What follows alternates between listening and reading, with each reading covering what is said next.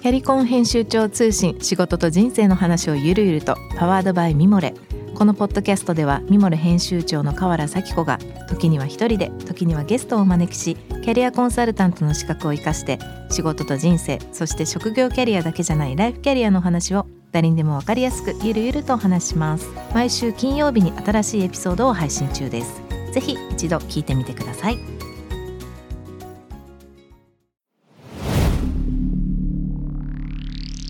Spinner. ナビゲーター中道大輔です。Vision to the Future with Forbes Japan このポッドキャストは物事人の魅力を引き出すことで日本のカルチャーの価値を再定義し世界と共有するコミュニティプログラムです。Forbes Japan Web とは記事として連動し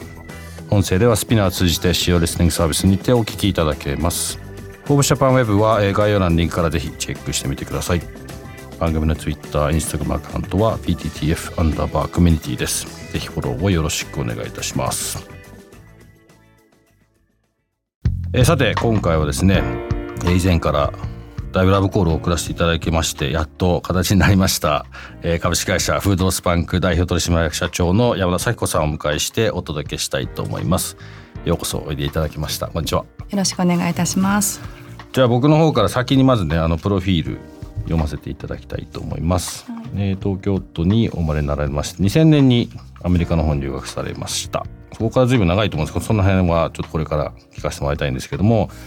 結構慈善活動に取り組む傍らまず映画会社スプレンデッドメディアを設立。これアメリカで設立されたんですか？そうです。ロサンゼルスで。はい、でそしてその後、まあ他にもかなりいろいろやられてるんですけれども、えー国際ガストロノミー学会日本代表として、まあ、従事され食の廃棄問題を解決すべくこのコロナの2022年ですね、えー株式会社フードロスバンクを創業されて廃棄される規格外品の食材を農家から買い取り海外のラグジュアリーブランドのレストランにつなぐという事業を、まあ、展開始めていらっしゃると、まあ、これかなり最近の部分。だいぶこのプロフィール端折らせてもらってるんで この辺の話を今週はいろいろと紐解きながら聞かせてもらえればなと思うんですけどもまずアメリカに留学され、まあ、2000年ですよね。きっかけは何だったんですか？もともとあの大学を卒業してすぐにあの商社の方で1年ぐらい働いてたんですけれども、まあ、その後もう少し英語も勉強したいなとか国際的にはこれって本当はどうなんだろうっていう日本にいるとそう日本の常識みたいな凝り固まった中にずっとうん。過ごしてきて、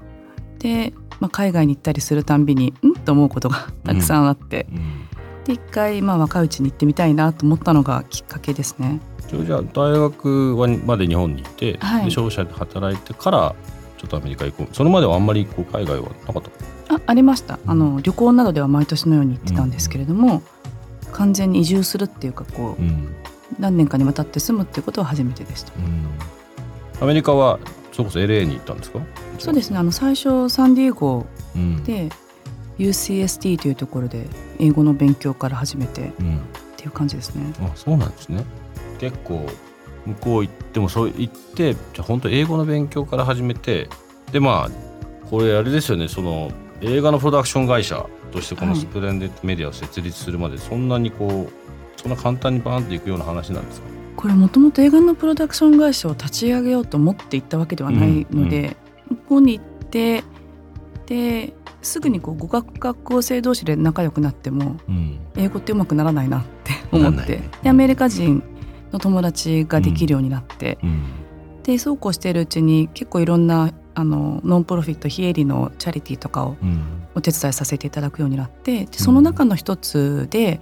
あのサー・リチャード・ブランソンっていうあの、うん。バージングループの会長さんがやっていたバージンユナイトの立ち上げうん。にを手伝ってほしいってお声をかけていただいたことがきっかけで、うん。でそこからそのバージンの最初の年はこうコミッティメンバーみたいな形だったんですけれども、次の年に一緒にもうコーチェアをやってほしいと言われてでリチャードがホストで私が一緒にチェアをするっていう形になっていってでそこからまあいろんな方をご紹介していただいてその方々にいろいろ頼まれてって言ってる間に映画関係の方々とすごく仲良くなって、うん。でそれもハイチの地震の後うん。ショーン・ペーンっていう俳優さんがいるんですけど、ショーンがそのハイチのキャンプに入るのに一緒に行ってくれないかっていうことででそこで映画の話がすごく出てへででプロダクション会社やった方がいいよって なってうん。でそのショーン・ペンのプロデューシングパートナーの方と一緒にプロダクション会社をやってっ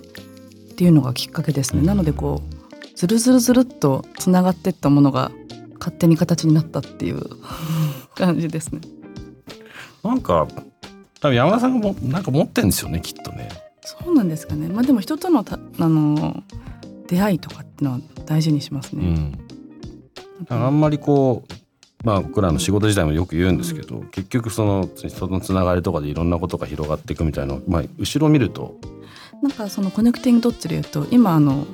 いくつかの大学院で教えさせていただいていて、うん。なんかクリエイティビティについて話してほしいって言われたことがあってうん。で考えたことがなかったんであんまり。ちょっと Google リサーチとかしてたんですよ。うん。そしたらスティーブ・ジョブズの言葉で、うん。その Creativity is connecting things、うん。クリエイティビティっていうのはものをつなげる力で、こうじゃあ創造性の高い人にどうやってやったのっていうとみんな困るだろうと。なぜかというと特に何もしてないから。うん。で彼らはいろんな業界でいろんな経験をしている。うん。でなんか私も最初今まあ食をやったり非営利をやったり、うん。映画やったりするとなんか何やってるか分かんない怪しい人みたいになるわけですよ最初、うん。でもそれがあのまあこう転々としてたわけじゃなくて同時並行でやってたのでうん。10年ぐらいするとそれなりの経験が全部こうなってくるとそのじゃあ例えば映画でなんかアルパチーノとすごく真面目な映画を作ったんですけれども、うん。私はすごいインテリな映画が好きでうん。でもアメリカ人割とこう派手なうん映画が好き、エンターテインメント。エンターテインメント。がブンブンブンブンってこう、うん。もうキリングキリングみたいなのが好き。でその自分が作りたいものと相手が欲しいもののうん。差を埋めていく作業っていうのがうん。実はじゃあ今企画会品をどういうふうにより魅力的にこうブランディングしてで多くの人に受け入れてもらううん。っていうことに役立ってたりするので、なんかその自分の仕事の中でもコネクティングドッツってこう前後じゃなくてもあるんだなっていうのはすごい海外に行って感じるようになりましたうね。ん。うん。そういうのをつながりながらそれでまあアメリカだけじゃなくて、まあ、イギリスシンガポールもいらっしゃったと思うんですけど結構アメリカの中でもうずっといろいろやりながらそこから次イギリス行くんですか？そうですね。でも仕事はあのアメリカがメインですね。うん。うんまあいろいろやってる中で映画が始まってまあと多分リチャード・マンソンとの話が結構じゃあいろいろ広がったのそうですね。そうですね。本当に。たまたまお友達が FOX の、うん。えっと、顧問弁護士じゃなくてなんていうのかなあのコーポレートアトーニーうん。社内弁護士うん。をしていらしてでリチャードがちょうどその時「気球で世界一周する」っていう番組を FOX でやっていてうん。それに一緒に行かれたリチャードのお母様があのモロッコですごく苦しんでる子どもたちに遭遇して自分たちでここがなんかできないかって思われたのが、うん。あのきっかけでで当時私あの Meals on Wheels っていう全米のプライベートファンドでは最大の、まあ、 charity organization があって、うん。そこの報道をしていたのでそその関係で声がかかってこう何か一緒にできることがないかって言われたのがきっかけで。でやり始めたんですけれども、うん。こう日本人って真面目じゃないですか。うん。でこうじゃあ2週間に1回 committee 会議があってあのオークションアイテムを持ってきてほしい。でみんなすっごいこと言うんですよ。私これこの人知ってるあの人知ってるあれができるこれができる。はい当時私24とかなので、うん。まあ、できること本当に小さいことを、まあまあ、こここのこれだったらできるってことを言ってで2週間後にきちんとそれを紙にして持ってこれたのが私だけだった。ん でその2週間後も私だけだったんです。うん Welcome to Los Angeles って言われましたけど。うん。でやっぱりそれが自分たちでは気づかない日本人の良さっていうところにやはりそこにあまり触れたことのない人はものすごく価値を感じられたんだと思うんです、なんかその大きいことはいきなりできなくても言ったことはきちんとするとか、約束は守るっていうその日本人のこう気質みたいなところ。うん。多分すごく変わられてこう合に行ったら合に従えって「When in Rome to us Romans」じゃないですか。でさき子はローマに行ったらローマ人のするようにできるけどローマ人にならないって言われたんですよ。うんうん。なんかアメリカの慣習が分かったり英語ができるようになっても、そのアメリカ人的にはならない、まあ、いい意味でアメリカで素晴らしいところもたくさんあるけれども、まあ、こことこういうことに関しては、あの割とルーズな方もうんいらっしいらっしゃる。ってうん。いうところでなんかこう、まあ、海外に行って自分たちのその日本人の良さをなくさないっていうのはすごい大事なことだなと思いますね。そうですね。うんなんか僕も大学そうですイギリスの大学にいた時にアメリカの exchange student 結構来てて。でその時多分まともにアメリカ人とこう時間を過ごすっていうのが初めてだった時でやったら頭から仲良く接するし、うん。頭からなんかすごいフレンドリーのオープンな人っていう感じだったからイギリス人で全然そうじゃないんですね。そうですね。日本人に近いですよね。だからあなんかすごいいいなこの人たちと思ったら、次の時に会った時になんかほとんど覚えてなくて。だからそれがもうもう今忘れらんなくてショックで。でああなんかそのさっきの「Welcome to LA」じゃないけどなんちゅうのああなんかこうこうも違うんだみたいなのはすごいその時なんか突きつけられた感じでそんな仕事しててもやっぱそれ残ってて結局ああそういうもんだなみたいな。そう。なんか初めのなんかそういうこう話を多分広げなきゃいけないみたいな文化なんだとな思うアメリカって。なんかすごくこうフレンドリーで素晴らしいところもあるしそれがね、うんハマるうん、多分職業とそうだねこうきちっとやっていかなきゃいけない時にきちっとした方ももちろんたくさんいらっしゃるんですけど、うんまあ、全体的に日本人とは違う。そうだね。ってなると やっぱ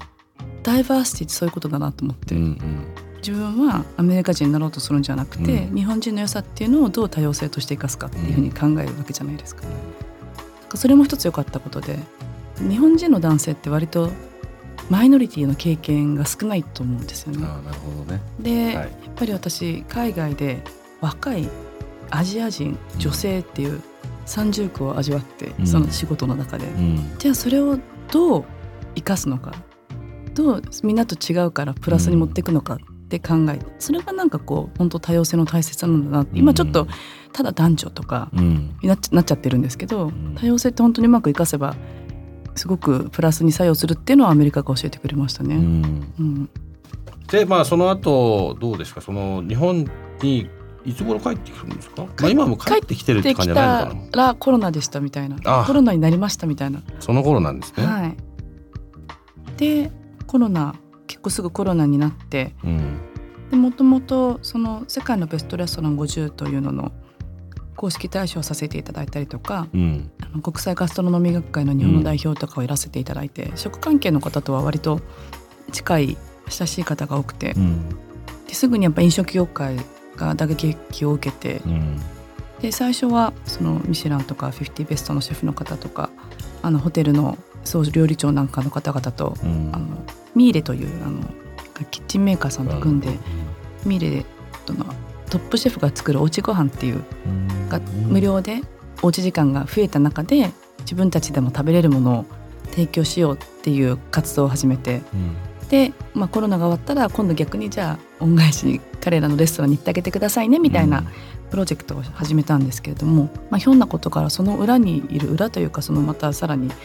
先にいらっしゃるその農家さんの方々とか、漁師さんの方々がもっと大変であるということを知ってで何かできないかなと思って調べていたらそのコロナじゃなくても実は規格外品とかですごく大変なことが起こっているっていうことを知って昔小さい時になんでだろうって思ったこと例えばちょっと傷がついてても皮むいたら食べれるのにとかうん。思ってたことが大人とか先生にそういうものだからって言われてうん。なんとなく受け入れてしまってたことを、まあ、自分が大人になってもう一回あれって疑問に思った時に、これなんかちょっとなんとかできないのかなって今度は一回やっぱ見過ごしちゃってるんで、うん。なんか行動できないかなと思ったのがうん。一つこのフードロスバンクを立ち上げるきっかけだったんですけど、うん。なんか最初はその日本ガストロノミー学会の一環としてやろうかなと思ったんですね。うん。でも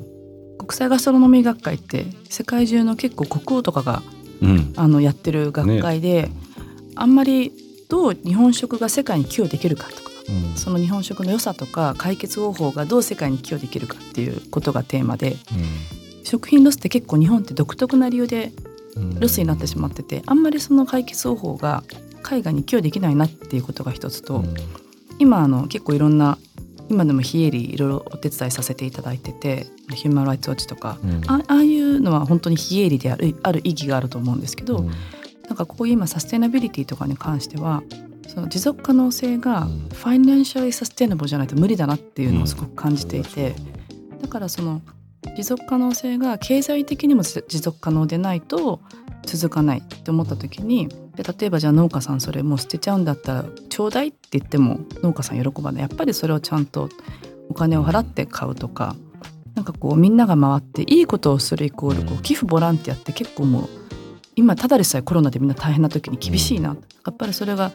株式会社はコーポレーション is for profit なので、うんうん。やっぱりちゃんとその企業にとっても経済活動ができてうん。農家さんにとっても助かってでそれが地球にも環境にも人の体にも企業にもみんなにいいことだったらよよりみんながやってくれるんじゃないかなって思って、やっぱ株式会社で始めたいっうんうん。ていうのがあってそれでまあガス音磨き会株式会社でないので。うん。でその2つの理由で株式会社としてコロナの始まった頃に立ち上げたっていううん。感じですね。うん、ちょうどコロナが結構きっかけになってることは多いね考えるなんかまあ、帰ってきたらコロナだったって日本の状況が、まあ、日本に帰ってきた時にコロナだったこの中で何ができるかっていうのは一つあのあったんですけれども、でもそうですね。コロナがきっかけでじゃあこの状況の中で何をどりどうよりよくできるかっていうのはうん。確かにそうでしたね。でうん。コロナが今明け明けたというかとしてもやっぱりその企画海品とか例えばお魚でも網で取ってその人間の勝手に決めた箱の大きさよりも大きいとか小さいで勝手に命を選別して、人間だってみんな1 6 0センチじゃないじゃないですか。うんでその1回目に引っかかっちゃうと傷ついてもう海に戻しても生きていけないんで、うん捨てちゃうんですね。うんだからそういうのをじゃあどうにか使えないのかとか、ただもうそのきっかけではあったけれども別にコロナに縛られずできることをやっていこうという感じですね。僕ちょうど同じ頃にレストランを始めたんですよあ。そうなんですね。うん、あのちょっとちあの視点はあるかもしれないですけど要は僕はどちらかというとその日本のカルチャーとか日本にあるいいものをこうどうやって世界に出すかみたいなことと向こうのいいものをちゃんと日本の中で理解するみたいなその架け橋になることが自分たちにやらなきゃいけないこととしてやってる中で、まあ、ロンドンが長かったからずっと日本の食事のこう平均点の高さはもっと世界に出なきゃいけないってずっと思っててで、まあ、コロナでみんなが苦しそうな時にみんながやらない時に多分やり始めないとなんかダメなんじゃないかなと思って代々木上原の、まあ、一角で始めたんですよ。うん。でその時にそれこそこうじゃなきゃいけないっていうある種のシステムというか例えばその食材を買うっていうことに関してもなんとなくスーパーで今まで買ってる時にこう綺麗なものじゃなきゃパッケージにならないとかパッケージがすごく過剰包装だったりとかそういうのはなんとなく感じてたけどじいざ実際レストランをやりますってなった時にそういうのが買いたくても買えないんですよね。そのね。うん。別にいいじゃんそのちょっと傷ついても。ね。料理すれば分かんないし、まあ、そのあんまりその、まあ、シェフの人たちからするといやそうそうじゃなくてもっといろいろこうね、料理の中ではこうだっていうのはあるのかもしれないんですけどそこはちょうど僕なんかでそこから結局道がなかったんですね。そうなんですねどうやったらそういう人たちのものを買って要は農家の人たちも大変なの分かってたからなんかそれ僕らだけじゃなくて一緒にやったらもう少しちっちゃい力だけど大きくなんじゃないか大きくというか強くなれるんじゃないかなっていうのがあったんだけどそこのなんか視点はなんかあったけどじゃあ誰からどうやってそれ仕入れられるのっていうそこが全くなかったんでそうすごくあなるほどと思ってでさらにそれをこう山田さんたちがこうあえてハイハイブランドの方から、ローチしてるじゃないですか。なんかそのあたりもああすごい面白い視点だなと思ってたんですけど、やっぱそこはたまたまラグジュアリーブランドなんですか、いや、えっと、いくつか理由があって、うん。もちろんあのもともとあのアルマーニやブルガリのシェフがあの知り合いだったっていうのもあるんですけれども、一つは最初にこのアイデアを持ってったところに、そんな企画会費なんか使ったらうちのブランドに傷がつくって断られたんですね。であのやっぱりその、まあ、当たり前ですよね始めたばっかりの会社がいきなりこの野菜大丈夫ですって言われても担保するものもないしそうするとやはりその品質というものを一番大切にしているブランドさんが使ってくれることによってその野菜たちは担保される品質が担保されるっていうのが一つと、まあ、今までいろんなその食品ロスをなくそうっていう活動がいろんなところでなされてきてでなかなか減らない。でするとやっぱり違う切り口でやった方がいいんじゃないかなって思った時にあの富裕層の10%が地球上の半分以上の温室効果ガスを使ってしまっている。となるとやはりそのうちの会社はそんなあの新しい会社で大手じゃないのでそういう大手の方々にまあそうやっていただいて、まあ、我々の強みであるその、まあ、ラグジュアリーブランドっていうところが、まあ、そういうその10%の富裕層たちが好むブランドであったり、まあ、ホテルであったり、まあ、そういうところがアクションを起こすことでなんかこう考えるきっかけ気づくきっかけになってくれたらすごくこう費用対効果が高いんじゃないかなっていうふうに思ったことが、まあ、もう一つですね。だからそのもちろんインフルエンサーってインフルエンシャーだからインフルエンサーなわけで、まあ、そこに行くことによって他のレストランも同じことをしやすいっていうところもあれば品質を担保するというところもあればやはりその10%の人たちにリーチして半分以上のその二酸化炭素をどう減らすかっていうことであのたまたまというよりは割とそのラグジュアリー層の方々の意識改革に皆さんに賛同していただいてご一緒させていただいたということですね。なんかその株式会社にやるっていうこともそうだしそもそもビジネスモデルとしてのこうスタートの考え方もそうだしあえてそこにラグジュアリーブランドを巻き込んでいくみたいな、うん、そのなんかすごい戦略的な視点がすごく素晴らしいですよね。ありがとうございますいや本当は 外資がやっぱり本当はもっと日本の会社と最初やりたかったんですけどやっぱり外資の方がそういうことに明るくてこれいつもの登壇した時にも言うんですけれどももう少しこの英語の文献を読んでほしい。例えばそのあの食品ロスって大したことないんじゃないって思われる方多いと思うんですけど例えばあの IPCC のダイアログジレポートこれ世界中で読まれてる日本人はやっぱり日本のメディアや政府の言うことが主なそのリソースになってしまうけれども英語の文献を読むと飛行機って今全体の1.4%しか出してないんですね。まあ、今2%ぐらいがそのコロナで1.4%ぐらいに下がってで鉄鋼が4%食品ロスだけで8%で車全体あの乗用車だけじゃなくてバスとかタクシーとか全部入れて10%、うん、であの食料システム全体フードシステム全体で21から37%ぐらい出てるんです。だからもう今私飛び恥よりロス恥なんじゃないかと思っていてなんかだけど日本だとやっぱり食べるとか一人ずつのそのあれが小さいので、うん、なんかなんとなく見過ごされてどうしてもこう産業の方に皆さん目が行きがちだけれども飛行機1.4%だから1.2%だったかな、うん、って思うここってぱり飛行機に乗らなかったり車に乗らないでも人間って生きていけるけど食べないと生きていけないじゃないですか、うん、そうすると地球上にっていう人全員がステークホルダーだって当事者である、うん、ってことはここを変えるとどんだけのインパクトがあるかっていうことですよね。うん、そういうのをなんかこう少しこう考えながらやっていくとフードロス。今あの別にうちフードロスだけをやってるわけじゃないんですけれどもまあ、でもそこっていうのはすごく実はインパクトが与えられるんじゃないかなというふうに思いますね。今その山田さんがやられてることっていうのはフードロスだけじゃないとおっしゃってその他の話っていうのは？あもちろんその映画会社とか国際ガストロノミ学会はそうですけどまあ、フードロスバンクの中で言うと、うん、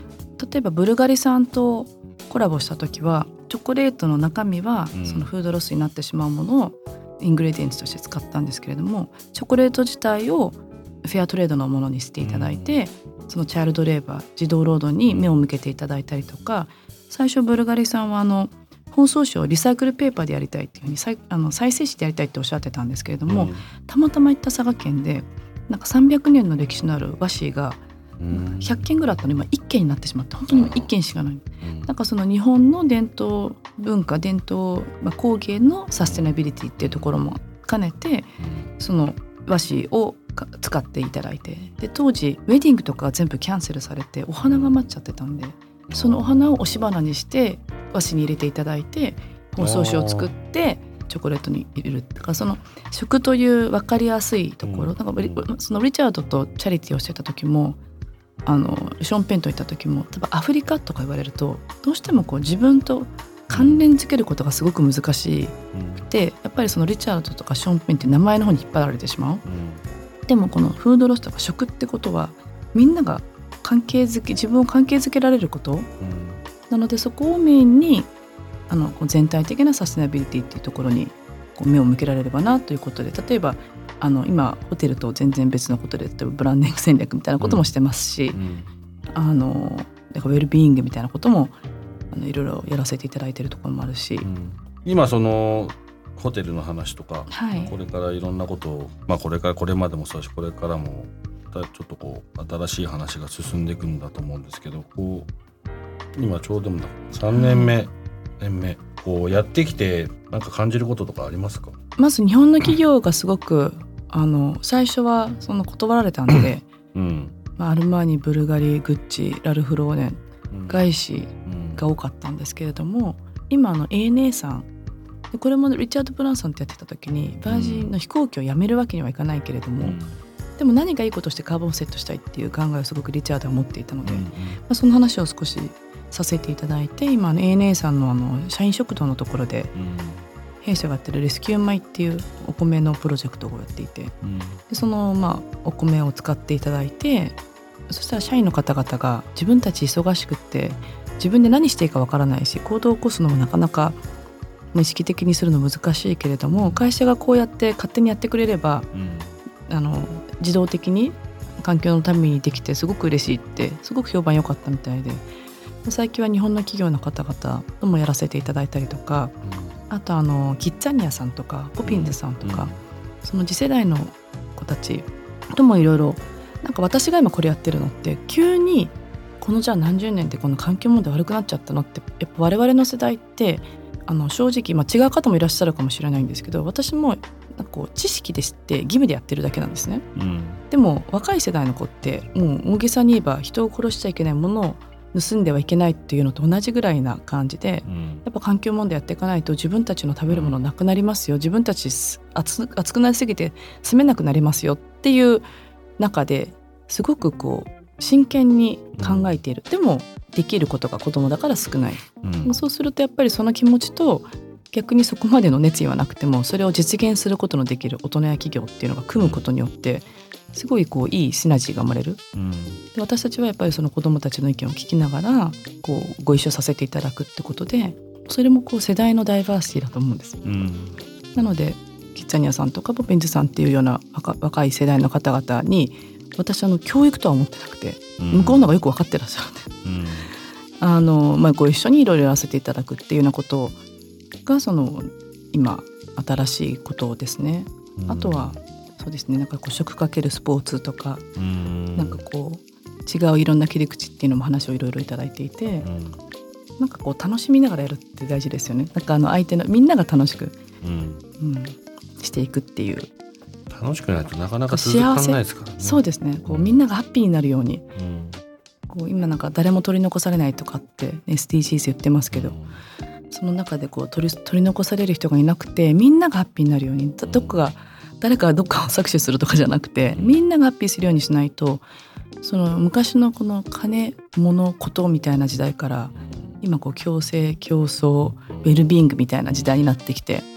ぱりみんなでこうやって分かち合ってっていかないと続かないのかなっていうふうに思いますね。それこそ本当は日本それ持ってんですよね文化として。そうなんですよ。これ毎回言ってるんですけど、ね、はい。なんか、うん、SDGs なんて言われる前から日本人はお米の中には神様がいるとか、うん、あと日本のものづくりは素晴らしいので、うん、物も壊れない、この大量生産大量消費の国に住んでいたので、やっぱり日本の製品って素晴らしいなってすごくそれって、あの物を無駄にしないじゃないですか。でもなんでそういう精神を持ちながらも日本は食品ロス大国になってしまう、うん、このギャップはどっから来るのかっていうのをちょっと内閣府のあのホームページで書かせていただいたことはあるんですけど、うん、別に日本人をディスってるわけじゃなくて、うん、あのやっぱり当事者意識のなさなんですよやっぱ国が素晴らしすぎて平和ボケしてるというか、平和ボケっていうと誰もね、なんか毎年年間約500何十万トンっていう食べられるのに捨てられてしまうものがあって、それってコンビニでしょってそれってホテルのバッフェでしょって私一人が残してもって皆さん思うと思うんですけど、結局家庭から出るゴミが約半分なんですよ。先ほど申し上げたようにこう日本も人口多いですし、その一人ずつのポーションは少なくてもそれがこう積み重なるとその300万トンぐらいになってしまう。フードロスバンクって造語なんですけどフードロスってフードバンクって言葉があるじゃないですか。でバンクってこう知識を蓄える場所っていう意味があってぱりそのフードロスに対する正しい知識を蓄えてあとは一人ずつの行動が積み上げられるとすごく大きな変化になるよっていう願いを込めた社名なんですけれども、そういう意味では日本人って本当はもともとそういうこう気質を持っている。ので何かがこう今 SDGs よりも IDG とか言うじゃないですか、うん、Inner Development Goals、うん、だからそういうところがうまくこうトリガーすると愕然と良くなるんじゃないかなっていうふうには、うん、動き始めるまでは時間がかかるそうなんですそうなんです。動き始めるととね、なるほど。もうちょっといろいろとお聞きしたいんですけどそれまた来週に。い。ろいろとまた聞かせてください。ということでどうもありがとうございました。ありがとうございました。はい今回のゲスト山田咲子さんをお迎えいたしました。次回ももうちょっとねお付き合いいただいてさらにお話を伺っていきたいと思います。ありがとうございました Spinner. 中道大輔がお送りしてきました Vision to the Future with Forbes Japan いかがでしたでしょうか？山田さんの話。あのやっぱりこうアイデアですよね。アイデア、まあ、いろんな視点を持ったアイデアをどういうふうに形にしていくか。まあいろいろと今日お会いする前まで比較的なんていうんですかね。山田さんのこう人脈的なことで随分ピックアップされてらっしゃるなって思ってたんですけどなんかそれだけじゃないなってちょっと思ってたのでちょっとしたこうファンデーションの片隅が聞けたのかなと個人的には思いました。このゲストトークは毎週月曜日に配信されます。同時に Forbes Japan Web にて連動したコンテンツが公開中です。またショートコンテンツ Vision to the Future Stories と題して毎週水曜日金曜日に Forbes Japan よりピックアップしたニュースをお届けしております。スピナーのほか Spotify、Apple Podcast、Amazon Music などでお楽しみください。質問感想は番組の Twitter アカウント PTTF アンダーバーコミュニティにぜひお寄せください。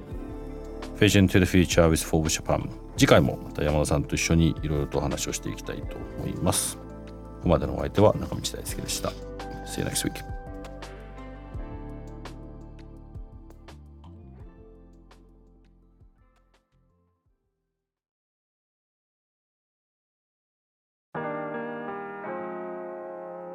家の神崎めぐみと編集者の大森洋子でお届けする雑談ポッドキャストウォンと私のお名前なんての？ふと私って誰なんだ？と自分がぐらついてしまうそんなあなたと毎日を楽しくするサバイバル術を一緒に考えていきます。ウォンとは毎週水曜日朝5時に配信。ぜひお聞きのプラットフォームでフォローしてください